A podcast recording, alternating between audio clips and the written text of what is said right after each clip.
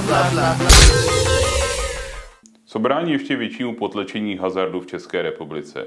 Problém tkví v tom, že určitá část představitelů našich obcí je na penězích z hazardu bytostně závislá.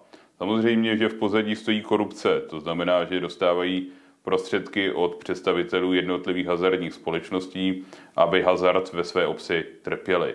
Nicméně můžou celkem úspěšně vyprávět svým voličům a svým obyvatelům v té obci, že ty peníze prostě potřebují na opravu škol, na opravu chodníků nebo na nová sportoviště.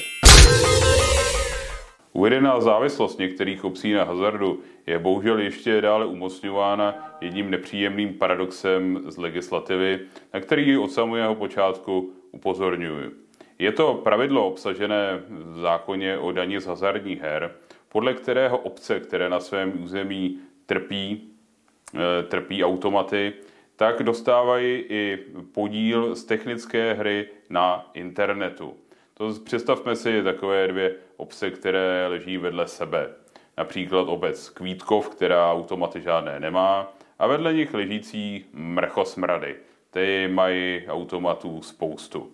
No a teď si představme, že pan Alois eh, se stal vášnivým hráčem technické hry na internetu, bydlí v Kvítkově. Kvítkov nedostane z toho, co on prohraje, respektive z těch daní absolutně nic.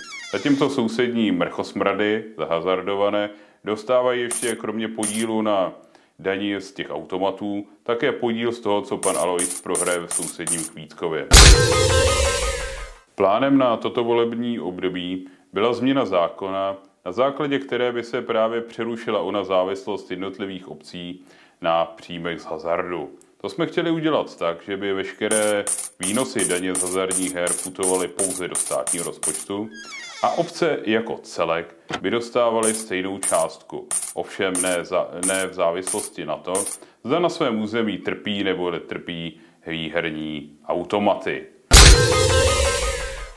Bohužel ministrině Alena Šilerová nepřišla v tomto volebním období absolutně s ničím novým. Pouze se chlubí úspěchy kolegů, které sama vyházela.